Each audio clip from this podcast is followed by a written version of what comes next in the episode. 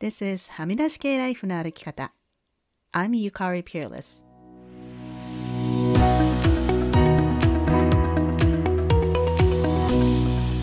周りが決めた道からはみ出して自分だけの生き方をする人を応援するポッドキャスト。はみ出し系ライフの歩き方。Welcome to episode 189. こんにちは、ピアレスゆかりです。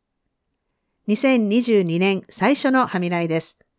明けましておめでとうございます。9年中は大変お世話になりました。今年もどうぞよろしくお願いいたします。新年ということで何か今年の抱負などは決められましたでしょうか ?New Year, New You というのはこの季節本当によく聞くお約束のフレーズになっていますが、新年の目標のほとんどが失敗するとかも聞きますので、あえてもう目標は立てないという方も増えてきた気がしますね。私は未だに実現したいことのリストを作ったり、あとは今年フォーカスしたい3つの言葉を選んだりします。3つの言葉についてはブログに書きますので気になる方は読んでみてください。さて今日はフランスの彩香さんから前回のエピソードについての感想が届きましたので紹介します。expectations この言葉を聞いたとき、わーってつい声を出したいぐらい。まさにこれ。今年もまたクリスマスで義理の家族一人一人にプレゼントを準備しても、毎年プレゼントはもらえないことの方が多いし、どんなにいろいろ気を回して準備したり手伝っても、結局は自分の家族ではなく義理の家族。特に義理の母からは悪気のない部外者扱いを感じて心身染み渡る悲しさよ。期待しちゃダメ。見返りや感謝を期待するならやっちゃダメ。と深く深く心に刻んだ2021年の暮れでした。こういう辛いことって日本に帰って日本の家族と会えてればなんてことないんですけど、それができない時期が続いているからこそフォーカスしてしまうんでしょうね。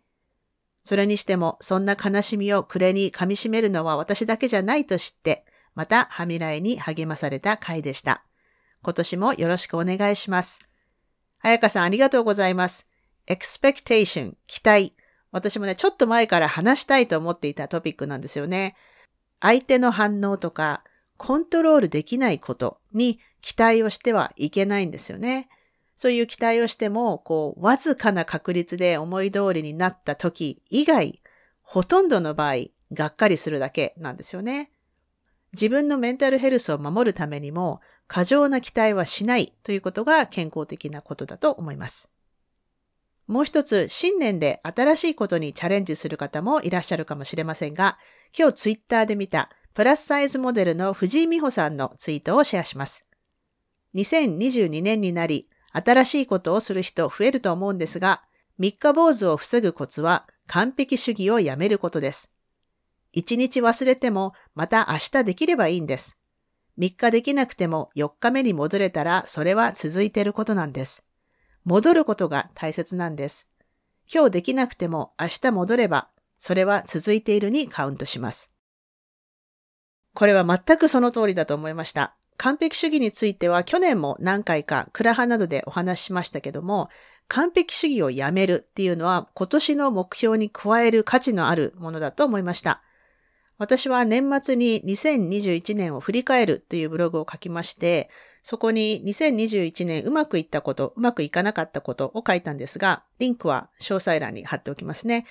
2021年うまくいったことは、こう、ジャーナリングやニュースレターが続けられたことだったんですけれども、それはやっぱりこう、完璧主義をやめて、こう、今日はこれだけしか書けなかったけど、これでいいや、とか、ニュースレターいつもの配信に間に合わなかったけども、明日でいいや、とか、適当にやることを自分に許したからこそ続いたと思うんですよね。特にね、こう、ジャーナリングの話をすると、いや、もうなんか続かなくてっていう人がすごく多いんですけれども、続かなくてもいいから、思い出した時にまた書いて戻ればいいだけなんですよね。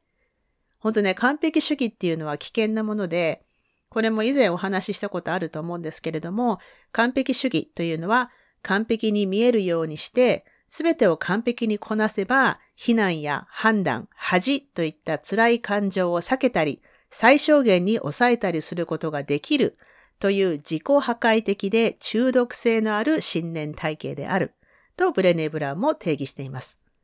なので自分は完璧主義的なところがあるなと思われる方は完璧主義をやめるというのを今年の目標の一つにしてみてはいかがでしょうか。というわけで今年最初のエピソードは簡単に期待と完璧主義についてさらっと触れてみました。もっと深掘りしたいという方はぜひコメントをお寄せください。さてそれでは今週のポジティブです。今週のポジティブはようやくコロナのワクチンのブースター接種の予約が取れたことです。アメリカのね、皆さんはもうとっくに終わってるよっていう方も多いと思うんですが、私は6月末に2回目の接種をしたので、年末まで接種資格がなくてですね、ようやく昨夜、私のスマホにブースターの予約のリンクが送られてきました。今、あの、オミクロンがものすごく広まっていて、カナダのほとんどの州で新学期の開始が遅らされてまして、冬休みが延長になってしまったんですけれども、まあとりあえずブースター打って2週間経ってオミクロンの様子見て大丈夫そうだったら最初にやりたいことはヘアカットです。もうね、2年以上髪切ってないのですごいことになってます。そして、クラブハウス情報です。今年最初の読み解く英語 Next Level English は日本時間木曜日1月6日の朝9時からマヤ・バーデマンさんとお部屋をやります。そしてですね、実は北米時間の1月3日、明日なんですけれども、日本時間では1月4日になりますけれども、私のクラブハウスのアカウント開設1周年記念になりますので、こう、ゆるくおしゃべりをする部屋を開こうかなと思っています。日本ですと、えっ、ー、と、火曜日の朝9時ぐらいにやろうかなと思っていますので、お時間ある方はぜひ遊びに来てください。そして先週お知らせした今年最後の Vulnerability Anonymous。参加人数は少なかったんですけれども、こうとっても親密な良いお話ができました。参加してくださった皆さんありがとうございます。ちょうどね、ホリデーシーズンだったので、私もちょっと家族に関する vulnerable な話をシェアして成仏させることができました。今年も Vulnerability Anonymous のような、こう自分が心もとなく感じたことをシェアするお部屋。また、勇気を出してやったことを報告するようなお部屋。っていうのを、クラハだけではなく、ツイッターの Spaces でもやっていきたいなと思っています。フロリダのひろこさんと、日本人は自分と違う意見を聞くと、個人的に攻撃されているような気になるのはなんでだろうなという話もして、そういうのの練習も Spaces でやってみたいなと思っています。興味のある方はぜひご連絡ください。そしていよいよ今週末1月8日からは Dare to Lead の本を読んでいくブッククラブが始まります。参加者の皆さんには先日 Zoom のリンクと Facebook グループのリンクをメールしましたのでご確認ください。もう一つの Atlas of the Heart のブッククラブも、ホリデーの2週間のお休みを得て、今週末から再開します。それから最後に、すでに何度もご案内していますが、ジャパンポッドキャストアワードのリスナーズチョイスアワードというのがありますので、ぜひお時間あれば、ハミライに投票していただけると嬉しいです。投票は簡単にできますので、詳細欄にリンクを貼っておきます。リスナー投票は1月14日までです。それでは今週もお聴きいただきありがとうございました。はみ出し系ライフの歩き方は、プロデューサー、ホストのピアレスゆかりが、未譲渡のコースト整理種領域であるカナダ・ブリティッシュコロンビア州ビクトリアで制作しています。先日、この未譲渡って何というコメントをいただいたので説明しますと、譲渡、譲ることですね。譲渡されていないという意味の未譲渡です。これは英語では unseated unceded という単語を使いますが、私がこのポッドキャストを制作しているのは、コーストセイリッシュという先住民の民族の方の土地ですよということを宣言する Land Acknowledgement というものです。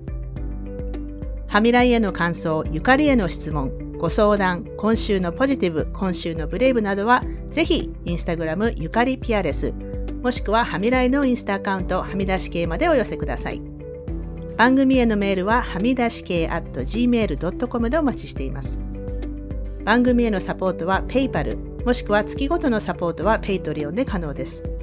いつもサポートをしてくださっているパトロンの皆さんありがとうございます。番組のスポンサーは随時受け付けておりますのでぜひお問い合わせください。はみらいショップの URL はすずり .jp スラッシュはみ出し系です。はみらいを気に入ってくださった方は、ぜひお聞きのポッドキャストアプリにて、はみらいのレビューを書いていただけると嬉しいです。レビューを書いていただいた方には、はみらいステッカーをお送りしますので、住所を教えてください。さて、ここまで聞いてくださった方に今週の内緒話をお話しします。今週の内緒話は、お餅が美味しすぎてやばいってことですかね。全然内緒話になっていないんですけれども、お正月何が嬉しいかって、食べ物っていうのが、まあ、食い意地が張ってるのがバレバレなんですけれども、こうバター醤油とか大根おろしとかで食べるお餅、最高ですね。あと私はあのクックパッドで見つけた揚げ餅にあんかけをかけて食べるというレシピも毎年愛用しています。でもね、今年初めて気がついたんですけど、一般の北米の人にとって餅ってこうデザートっていう印象が強いみたいですね。Facebook にバター醤油の餅の写真を載せたら餅をお醤油で食べるのは初めて見たっていうコメントがついてびっくりしました。まあ、海外ではね、こう雪見大福みたいなこう餅デザートっていうのが流行っているので、甘いものと思ってる人がいるみたいですね。なんか餅に醤油って一番基本の食べ方なのにね。というわけで、2022年も黙らない女、黙らない人でいてくださいね。Be brave, be kind, but don't be silent. Your voice matters. Stay safe, everyone, and thank you for listening. Bye.